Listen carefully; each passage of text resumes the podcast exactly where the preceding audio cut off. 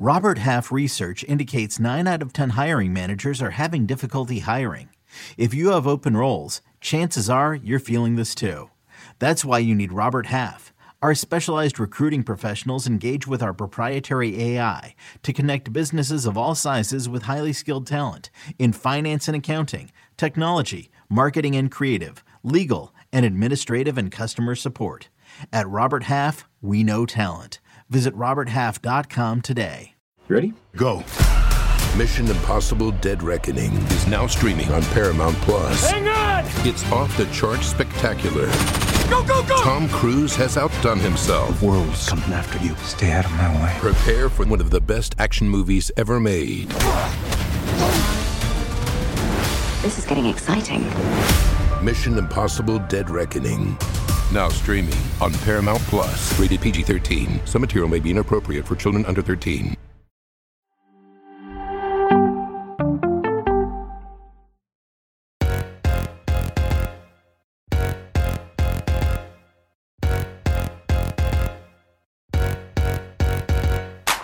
Into the USWNT Hour Show. I'm your host, Lisa Roman, joined by CBSSports.com writer for U.S. Women's National Team and NWSL, Sandra Herrera, and two former U.S. internationals, Danielle Slaton and Lori Lindsey. We are so happy to have everyone here with us. You can join us live on youtube.com slash attacking third, and you can listen to all of the USWNT Hour shows on the Attacking Third podcast. Download and follow Apple Podcasts, Spotify, Stitcher, Google Podcasts, all the places that you listen to your podcasts. Hi, everyone. Welcome in. Sandra, I just saw you this morning. It's great to be back with you. But Lori, Danielle, welcome in again. Uh, Lori, it's been a minute. How are you? I haven't been on here with you in a while. How are yeah. you? Yeah, I mean, well, as good as can be given everything that's going on in women women's soccer. But good to see everybody. And like you just saw, Sandra, I just saw D earlier today, so good to see you again. yeah, happy to be here and good to see your faces again. It has been a minute. It certainly has, but we're happy to be here and live with everyone on YouTube. I have a $100 Paramount Plus gift card to give away during this live. Subscribe to Attacking Third on YouTube, like this video, and drop your social media handle without the at symbol in the chat for a chance to win a $100 Paramount Plus gift card.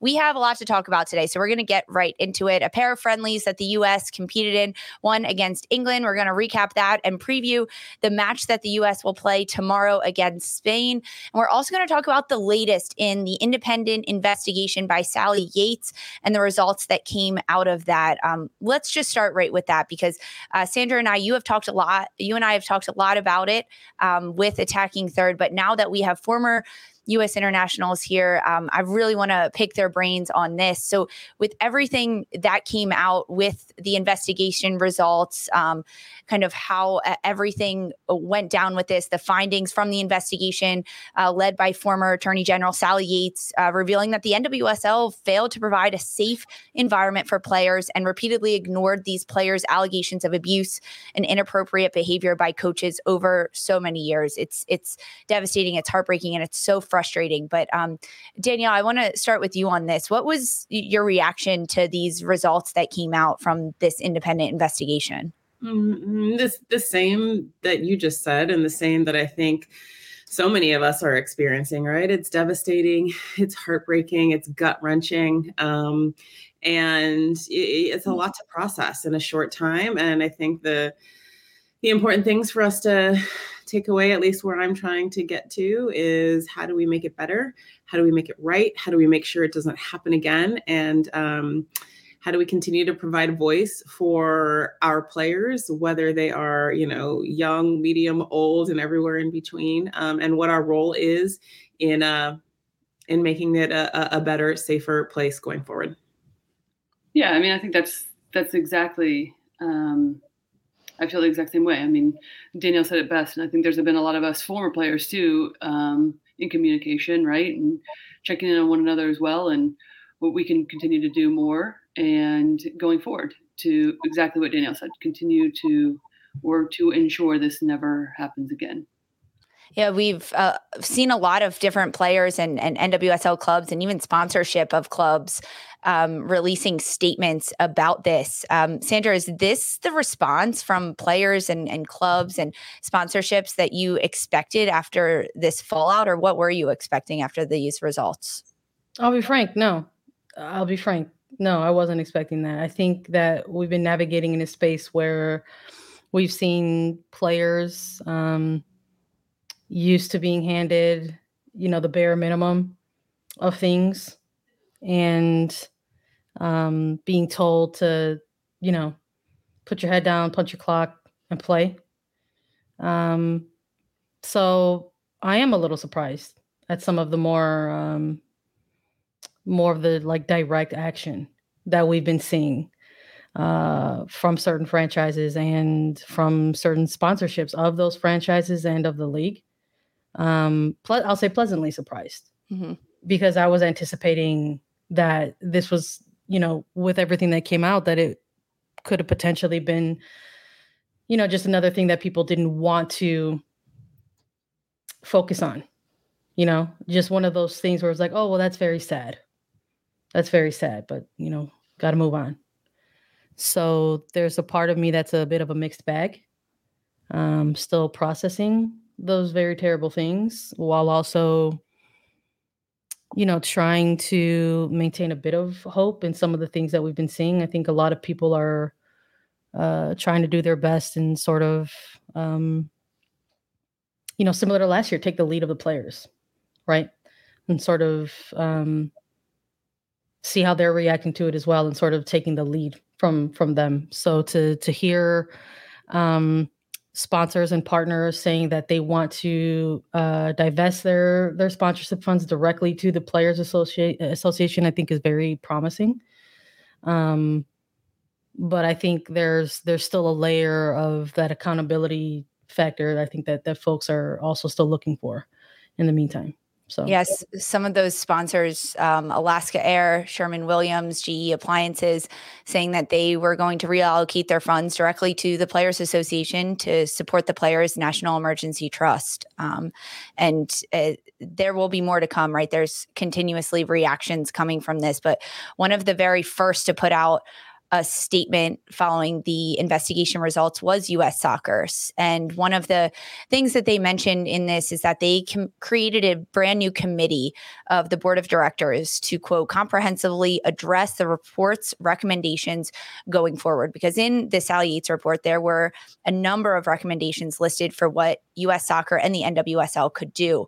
Um, a, a, number of those statements listed out there and, and players can or excuse me anyone can go read that and that investigation but um, the committee is was said from US Soccer to be working with the leadership team to determine appropriate plan to act upon the recommendations laid out in the report in the report. And some of the p- people named to this, uh, Danielle Slaton, you are named the chair of this committee alongside uh, CEO Mike Kailina and Lori Lindsey You're also on this committee along with uh, three other members. So I want to ask you two um, what is your role on this committee? I mean, Danielle is chair, and then Lori is someone on this committee. And, and how did this come about uh, for under U.S. Soccer?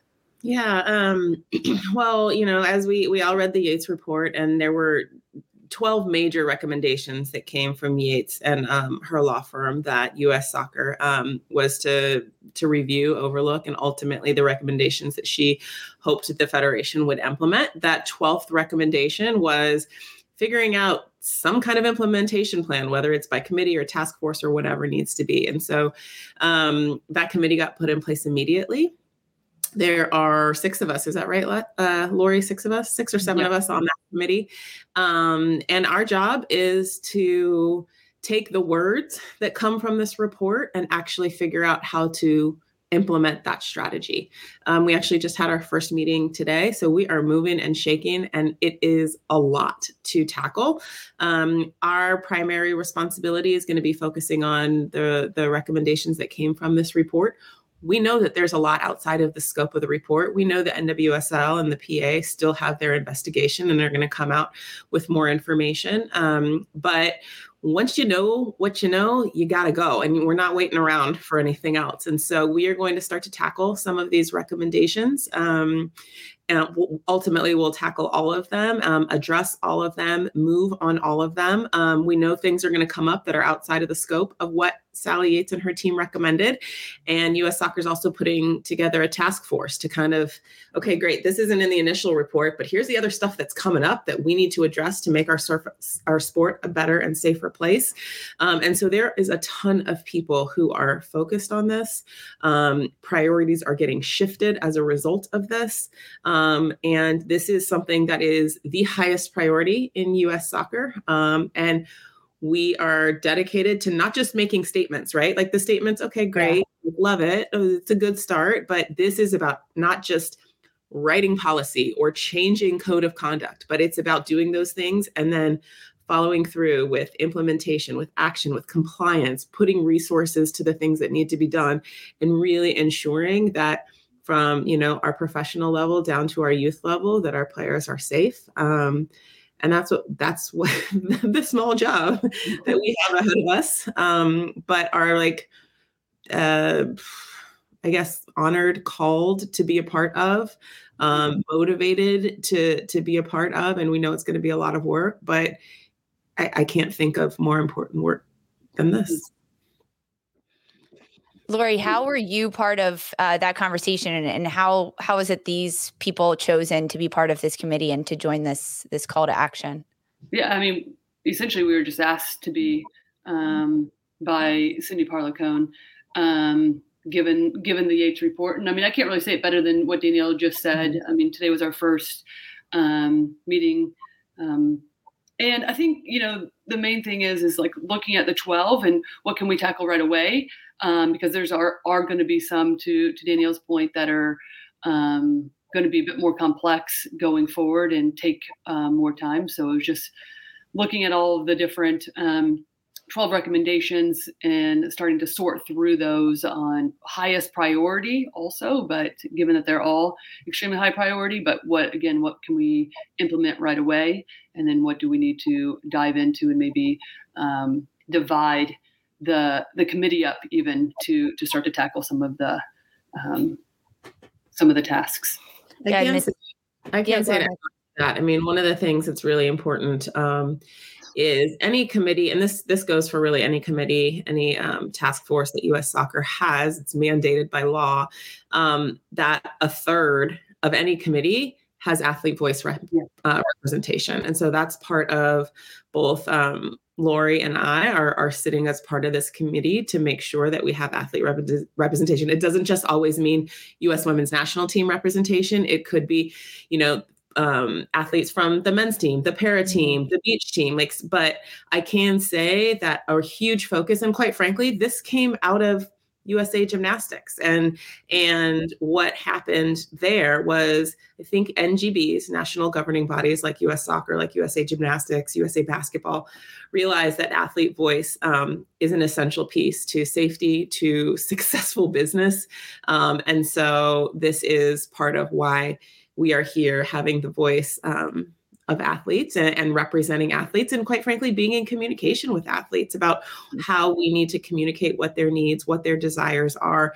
I mean again sandra you talked about it. This is this the more that we can continue to remind ourselves and put our players at the center of this it's really easy to get bogged down in the weeds and the details of it but everything we're doing is player centered player focused um, and that's really at the heart of of every step every action every communication we take that's so powerful to hear, um, and and to have two former players as yourselves uh, acting as those voices on the committee is fantastic because I, I, think it echoes the current voice of the players that's there. Because we saw the United States Women's National Team uh, this Friday when they they played England in this first of a pair of friendlies uh, show unity and and a common cause between the United States players and the England national team. They they wore ar- teal armbands in solidarity with the sexual violence survivors.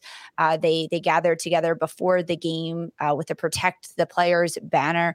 It was um, a very big movement that is now not just involved in U.S. soccer, right? Because other nations and other federations are, are getting involved with it. Um, Sandra, watching the the U.S. England friendly and watching the players come together beforehand and, and knowing that they were going to wear the teal armbands um, in solidarity, uh, how powerful was that moment to to hear the players give their voice before a friendly the way that they could? I mean, it was very moving. I think you know we saw last year uh, with coming out of games in, in NWSL how uh, it really is the pitch, right? The pitch is the mm-hmm. platform, and we've seen that uh, not primarily from the United States Women's National Team that they will um, try to use the platform that they have in front of them in order to, you know, eh, either show solidarity or get their messaging uh, across. And it was.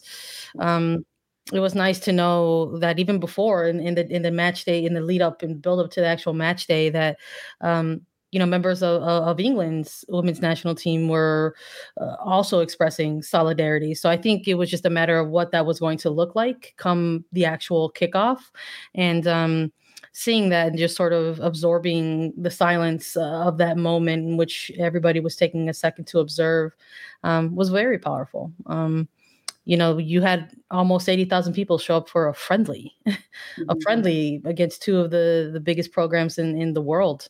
Um, and unfortunately, there was this added layer within all of the anticipation of this game that could have maybe soured some things. But I think we saw come come game day how very powerful the vehicle of soccer is, right?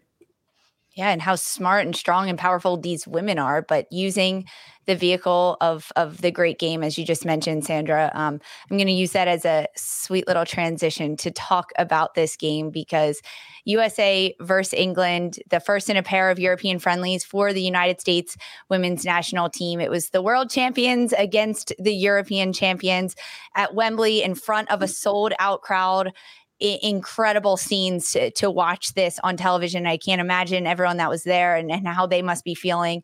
Uh, but England snapping the United States 13 game winning streak uh, the English side end up defeating the Americans two to one. All of the goals coming in the first half, uh, but there were a number of players missing, and and we had talked about this in our preview. But from England side, there was no Leah Williamson, no Alessia Russo. Uh, from the United States side, no Alex Morgan, no Taylor Kornieck, no Mallory Pugh at the last minute in this one. So um, uh, let's dive right into it. Starting lineup that was rolled out for the United States side: Alyssa Naeher in goal along the back line. It was a Alana Cook, Sofia mm-hmm. Huerta, Naomi Girma, and Emily Fox. In the midfield, it was Lindsey Horan, Rose Lavelle, and Andi Sullivan. And then up top, Trinity Rodman gets her very first start with the United States women's national team, Sophia Smith, and then Megan Rapinoe did anything stand out, surprise you all from this starting lineup? I know Sandra and I talked about what we wanted to see in this front line. Um, Vlatko not going out for the win, going out to get experience for these players. Um, what's the first thing that stood out to you, Lori, when you read this lineup?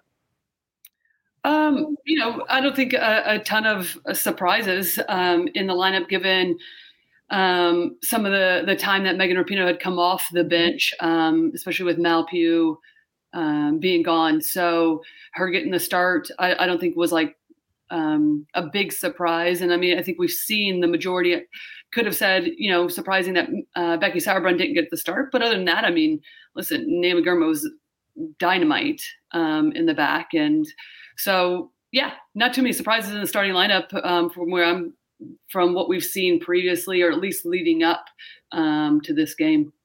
What were your front three that you were you were both looking for? Oh, I wanted Rodman to start. Yeah, same. Oh, yeah, fair, fair, yeah, fair. I was just like enough. I, I kind of, I yeah.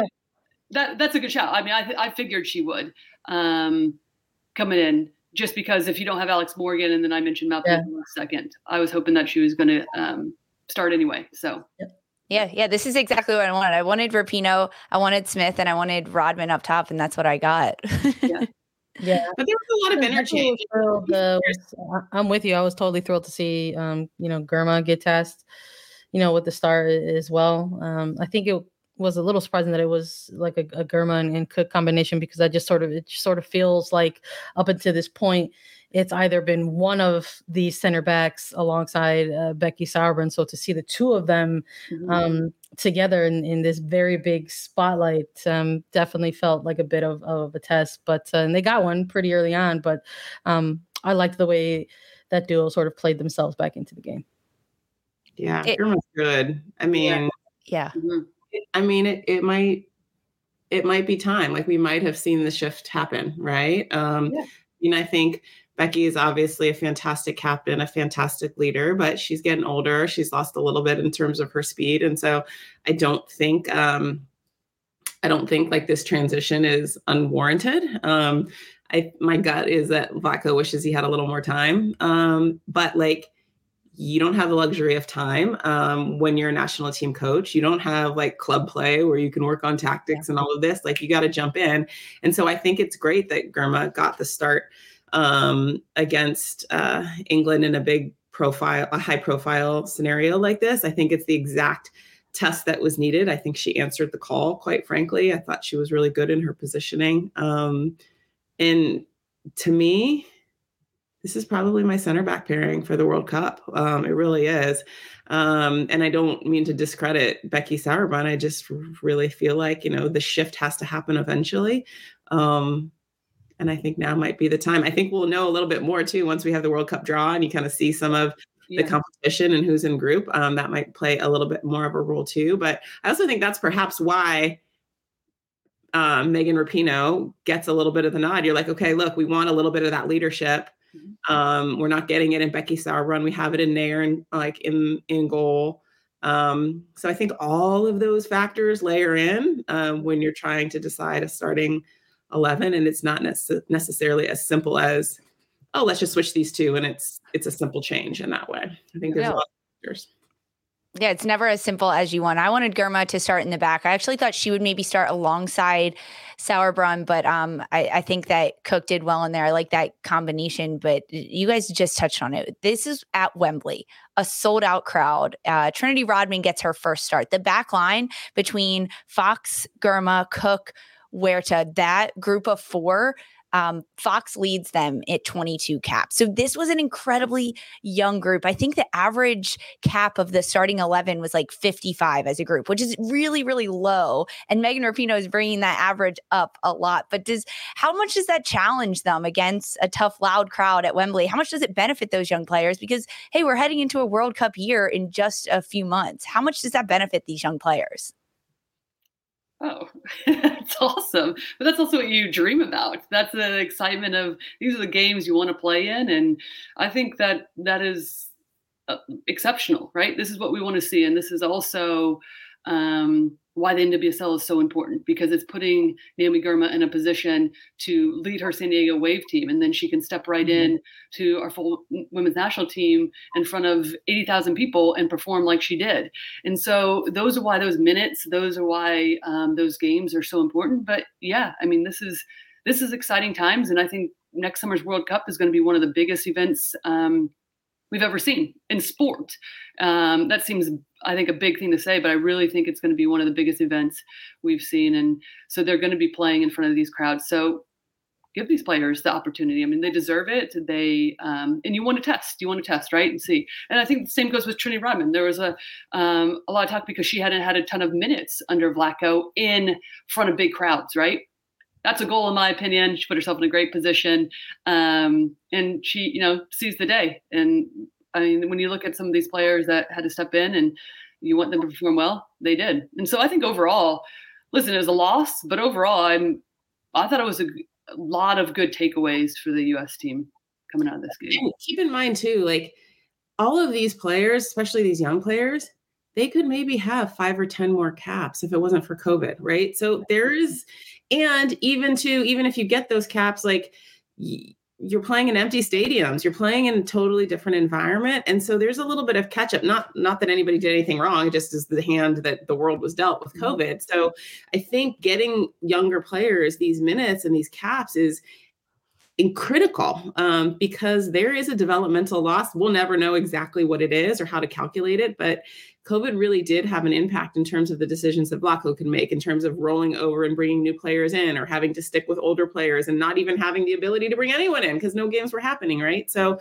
I think there's um, even more weight and importance that are going to be uh, factored into these games leading up to the World Cup just because, you know, over the course of the last two years, that time has been lost and also uh, that's a great point danielle and also the fact that we travel because yeah. US, we we we don't travel that much, and then to travel, and now we're going to get another game against Spain. I'm sure will look very different, uh, maybe in terms of the environment, but um, important is um, with this group to see what it's like to travel away, um, perform with not a lot of preparation time, having to adjust to with jet lag and just the the time change. So, um, really important aspects, I think, headed into next summer. No, I'm with you, Danielle. I think it's a really important you know point that you bring up about about covid i just sort of feel like now in 2022 we're starting to see some of these players kind of get back into that more kind of regular consistent form. I think you when we even were looking at the younger players if we're looking at a player like smith who you know went pro at a young age but then obviously 2020 hit the the reset button on literally everything around the globe and just not really sort of having that regular season under her belt during her rookie year and then watching her in 2021 and we're seeing in 2022 what you know regular consistent play could look like for a, a player of her talented caliber so many great takeaways from uh, this England side, but I want to talk about some of the goals that were scored, maybe not scored. Lori, you already said it. The Trinity Rodman goal for you, it's a goal. It's a goal. I'd love to hear that. Um, kind of how the game unfolded for this U.S. side, uh, ultimately losing two to one against England. All the goals in the first half, and VAR impacting two of the goals in this match. England gets on the board first in the opening 10 minutes. The U.S. then equalizes in the 28th minute on a Sophia Smith goal. That's that's Smith's 10th goal of the year, um, 11th career goal in just 24 appearances. I think that that she has 10 of her 11 goals this year um, does feed back to what you were just talking about, Danielle, about how this team couldn't get caps in 2020 with the COVID year and everything that happened. Uh, so then it's equalized in the 28th minute. England then takes the min- takes the lead again. Just five minutes later, a penalty kick that was reviewed on VAR uh, defender Hailie Mace kicks Bronze in the face, and then Stanway scores the PK, and then Rodman gets a goal called offside. VAR review. Lori, you're laughing. What do you what do you think about the the PK? I the just Rodman goal? It. Yeah, yeah, that's what I'm laughing yeah. at. Kicks her in the face. Kicks, her in the face. I mean, it it also happened like five minutes later. It felt like when they were uh, reviewing the play, but because it was inside the box, it ends up being a penalty kick. But um, the Rodman goal uh, that was tremendous. I I thought it was a goal as well, Lori. Yeah, I mean, listen, I think you know it. This game to me, um, you know, you can you can look at some of the stuff where the U.S. can improve for sure, and mm-hmm. then you can also look at the where, areas where the U.S. can dominate. And I think they exposed England in some ways in transition that even England would say that they haven't been exposed, in, not even in the Euros. So, and one of those was in that goal. I mean, the the ability to be able to have free flowing um, front line in that play. I mean, it was, I enjoyed watching uh, Sophia Smith playing that central role. We see her more occupy that space um, with Portland. Um, obviously, a, a, different formation that they play, but for her to be able to roll wide and, and kind of get on the end of that ball, and then that allows for more fluidity for a Trinity Rodman and then Megan Rapinoe. So I thought it was um, a fabulous goal, and I think it's a really tight call to make um, personally. Um, but I'm also just like, you know, enjoying as a fan and like wanting to to call it a U.S. goal. So, um, but yeah, I mean, I think listen, there's there's a lot of takeaways in the fact that like you can look at this if Alex Morgan's is healthy, does she get the start, right? But so right. no, Sophia Smith is in there, it gives them a different look. All of these little elements add to versatility going into the World Cup, which is the ultimate picture and what all of these tests are to evaluate the team and evaluate players and to see who fits the best. And, uh, you know, to Danielle's point, too, I think that is something really important to keep in mind is that it's not always just like, okay, who's the best 11, right? It's about who's fitting the right. best um, in different positions, who's your opposition, um, and how are we lining up um, against who we're playing and and who can help us get the result? And you know i think in a lot of ways it was a lot of fun to watch and there's some some stuff that um, should be incredibly proud about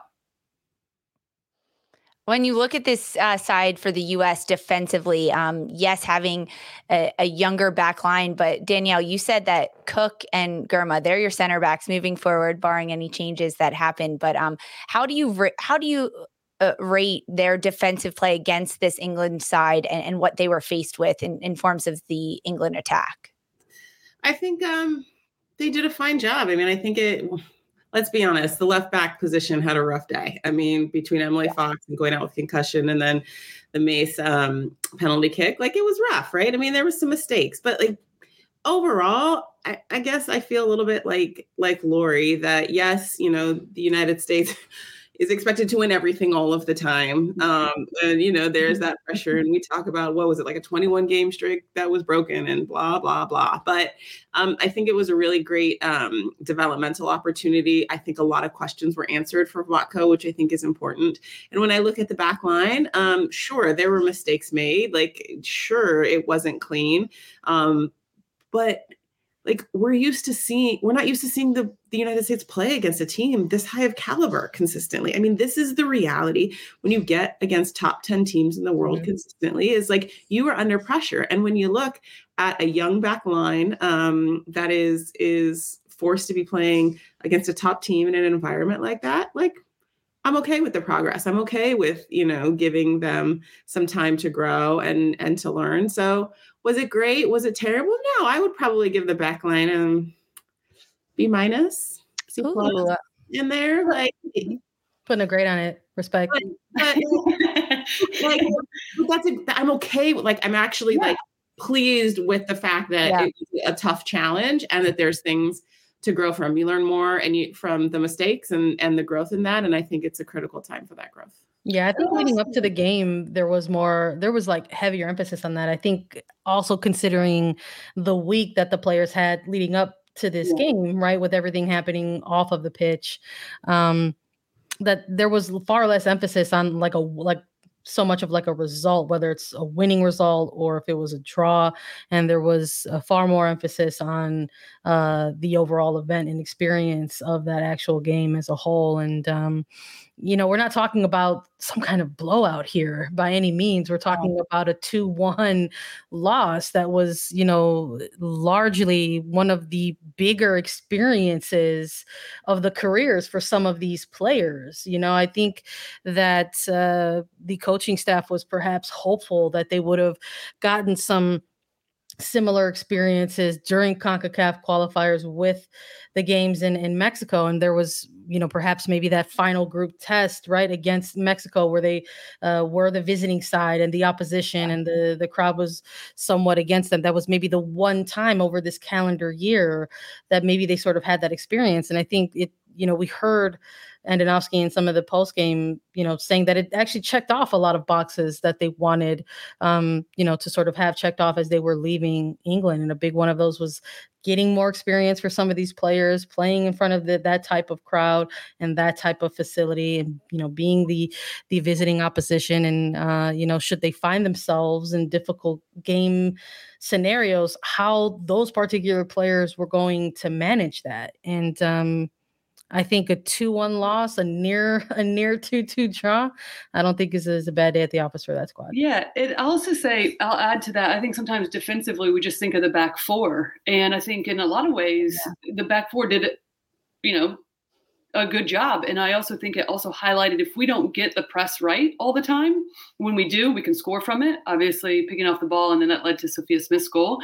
But if we don't, then teams like England will be able to play through that and then leave us exposed defensively. So I think it highlights as a collective the team and how we're defending, picking or choosing our times when to press as a group. If it's mm-hmm. not on, perfect time to play against an England team to drop back in more of a middle block, absorb the pressure, and then the team's successful on, let's be honest, on, on the counterattack. So play for that right. sometimes, you know? So yeah. so more so I think it highlights what does the whole entire team look like defensively and how are we um, you know how are we dealing with the pressure and the ability for a team like england to be able to play through and play out of the the press and to be fair, Lori, I mean, I don't think the midfield was great defensively. No, yeah, yeah. Wow. yeah. So, yeah. That's what we need to talk about before we talk about Spain.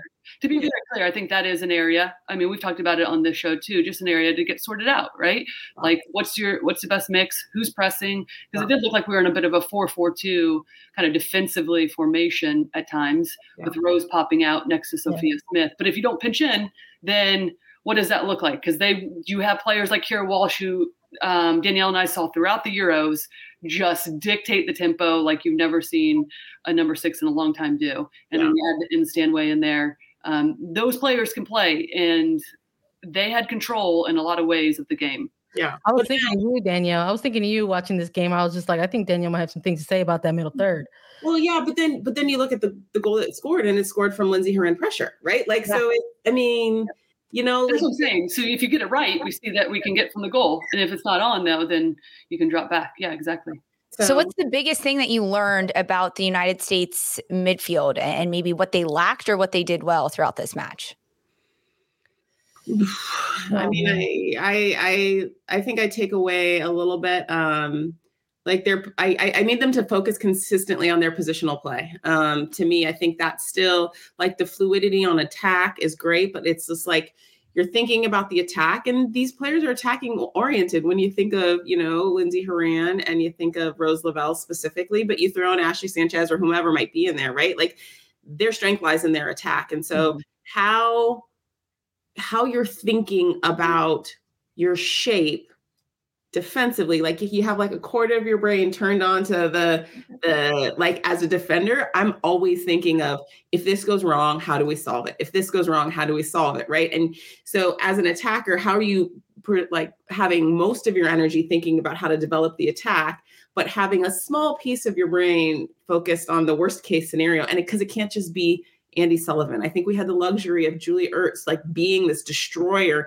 in midfield for so long. Um, and she would just clean up any mess and nobody really had to think about it because she was great at it. One, I think the game is evolving that doesn't allow for one person to be solely responsible for that. And two, I think you know Andi Sullivan has a different kind of game, and so the collectively the U.S. needs to think differently um, about how it manages that space in midfield. Um, and so for me, I think it's it's time um, and it, it, it takes some more effort, but I still think there's evolution there. Yeah.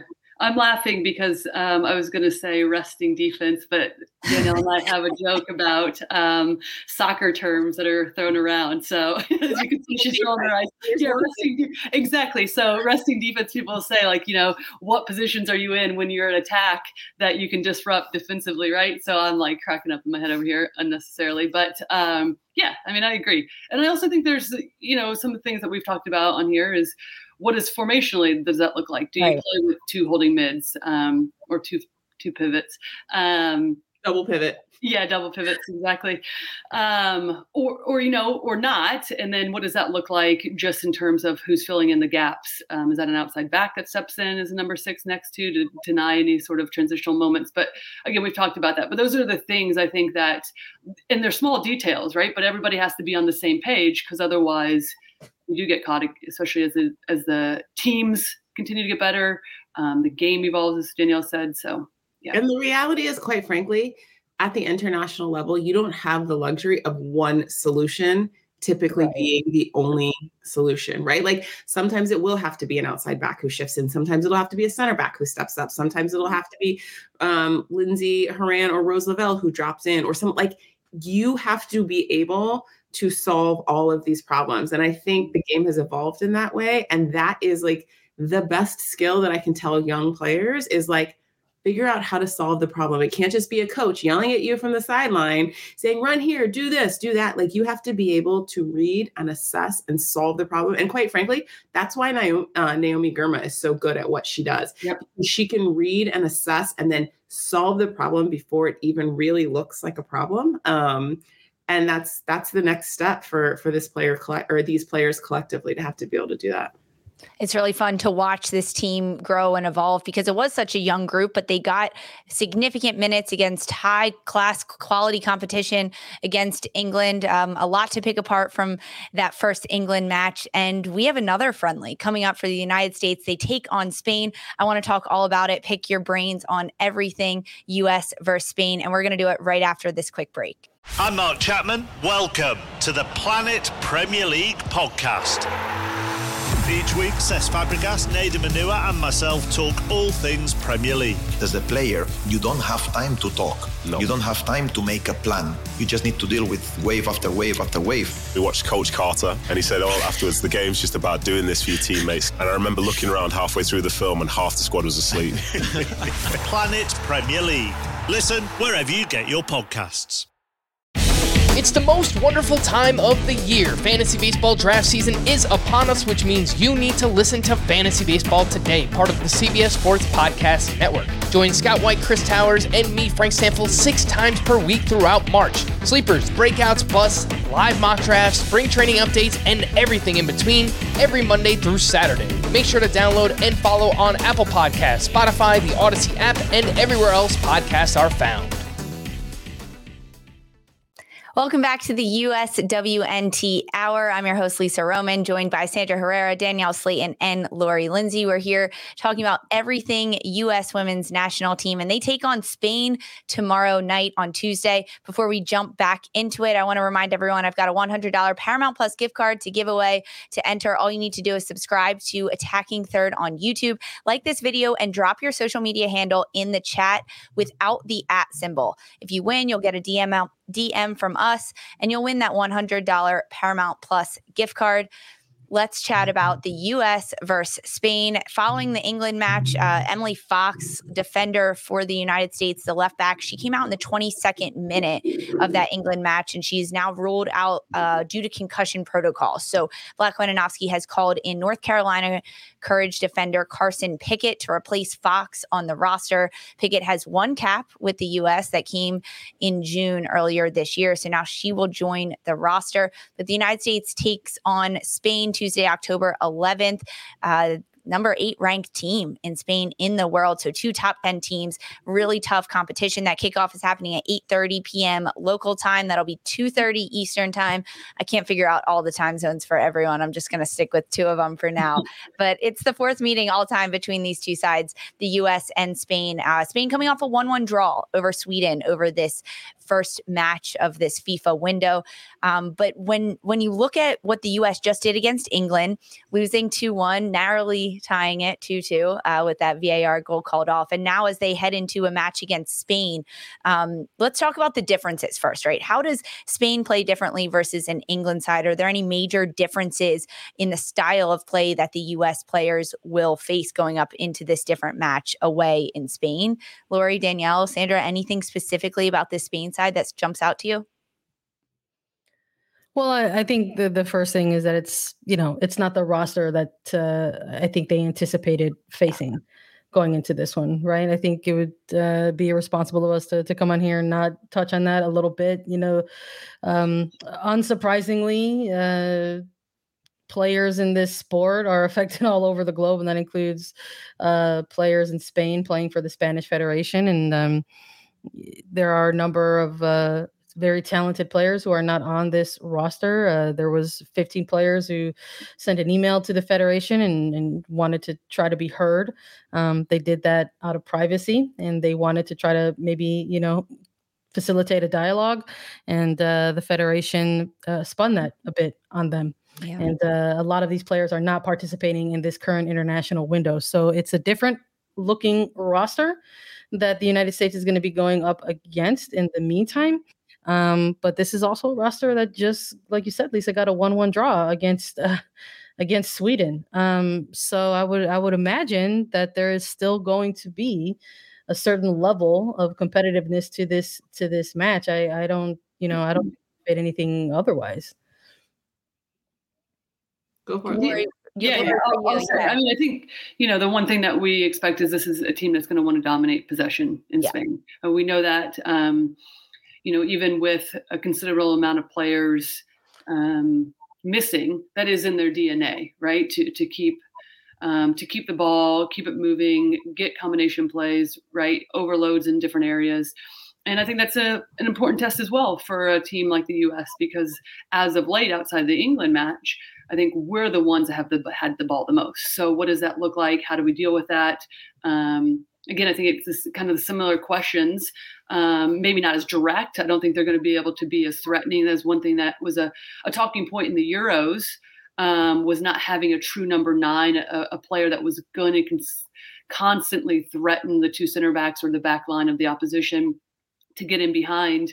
I would expect that's probably the same um, coming in coming into this match against the U.S. So that'll be different versus the England. But I think you know the same questions you can ask is when we press, are we going together? Um, because that'll be a team that, for the most part, will look to try to play out um, and try to expose us centrally um, to then be able to get into the attack with numbers. And then, um, and and then also, if if we don't decide to press, can we stay back as a unit and then look to see if we can punish on the counterattack? And what does that look like? And what is the partnerships? I'll be curious about the starting lineup. I expect there right. to be some rotations, right? And who gets more numbers? I mean, who, who gets more minutes? Um, which was always valuable and exciting. And I think just poses a little bit of a different test. But the I think the the idea that the U.S. is going into this game to continue to evaluate, continue looking to get a win um, in this game is all the same. Yeah, I mean, to me, the thing that stands out, um, like the United States matches up well against England. They're both similar in the way that they want to play physical. They like to be in transition. Um, you know, the England maybe not quite as transitional as the United States, but like that's a fun matchup. You're in Wembley, yeah. like there's all of the things like playing against Spain. And I actually felt this was the same way when England had to play against Spain in the Euros. Um, I think they what in the quarterfinals. Is that right? Yeah, the quarterfinals. Yeah. Like this game is a grind. Like this game for the United States, like we like to be in possession, we like to be flying, we like to be like pressing here. And I'm telling you, if you get one person pressing and the, the nine other don't follow, Spain can like skin you. Like they can, like they will pick you apart. and and a game against Spain is like you have to be prepared to suffer. Like it's just not the way you love to play. It might be as a fan a really fun game to watch and beautiful soccer, but when it comes to like having to defend for 70% of the time, it yeah. comes for having to stay connected and chase and pick and choose your moments. Like that's not the free flowing style we've become accustomed to see. And that's not how um, the competition usually stacks up against the United mm-hmm. States. So when you think about this game, like I'm really eager to see what it will look like, especially as you guys have mentioned. Um, these um, 15 players that are, are missing for Spain. Like, I still think it'll be a decent uh, side that we'll see.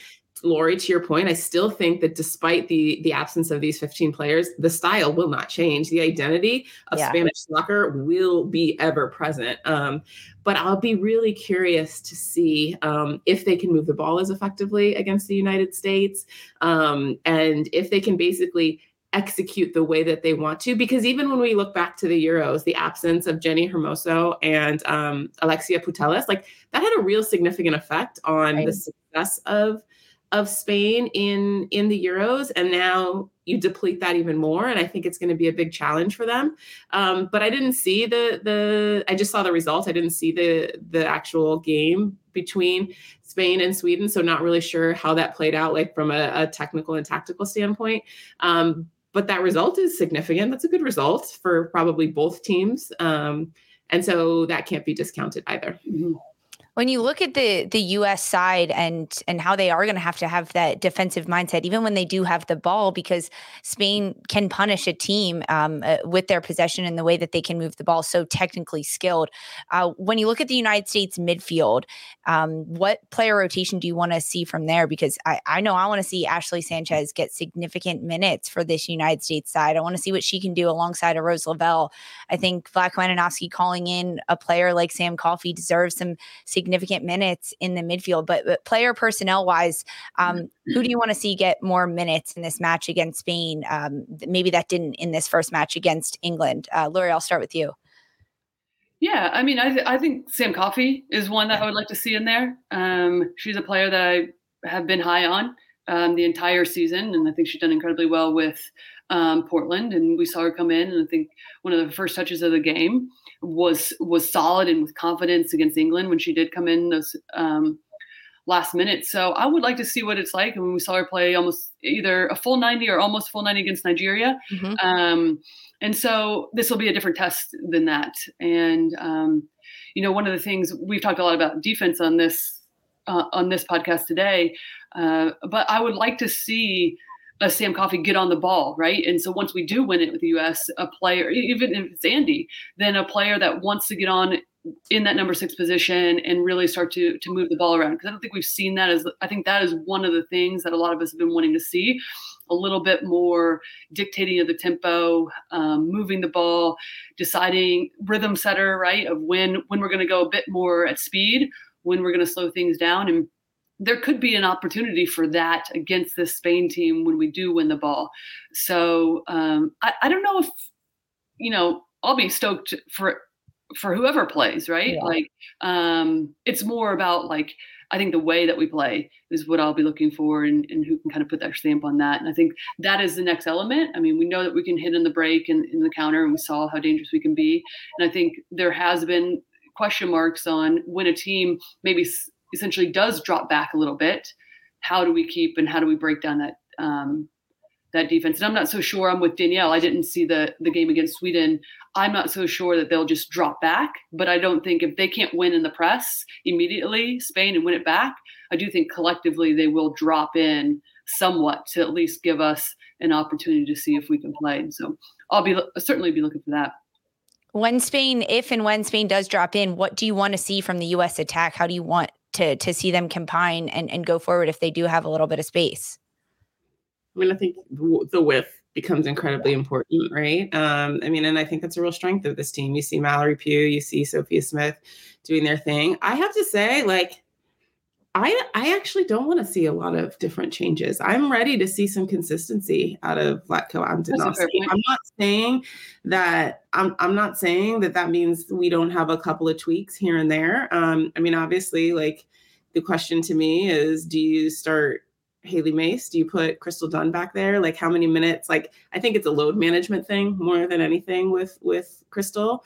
Um, do you put her at left back? Do you put her in the midfield? Everyone's gonna like debate where's the best position. Who knows? I don't know yet, but really, like, can, like it, it, to me right now, it's about getting her minutes and healthy and like getting some repetition under her belt.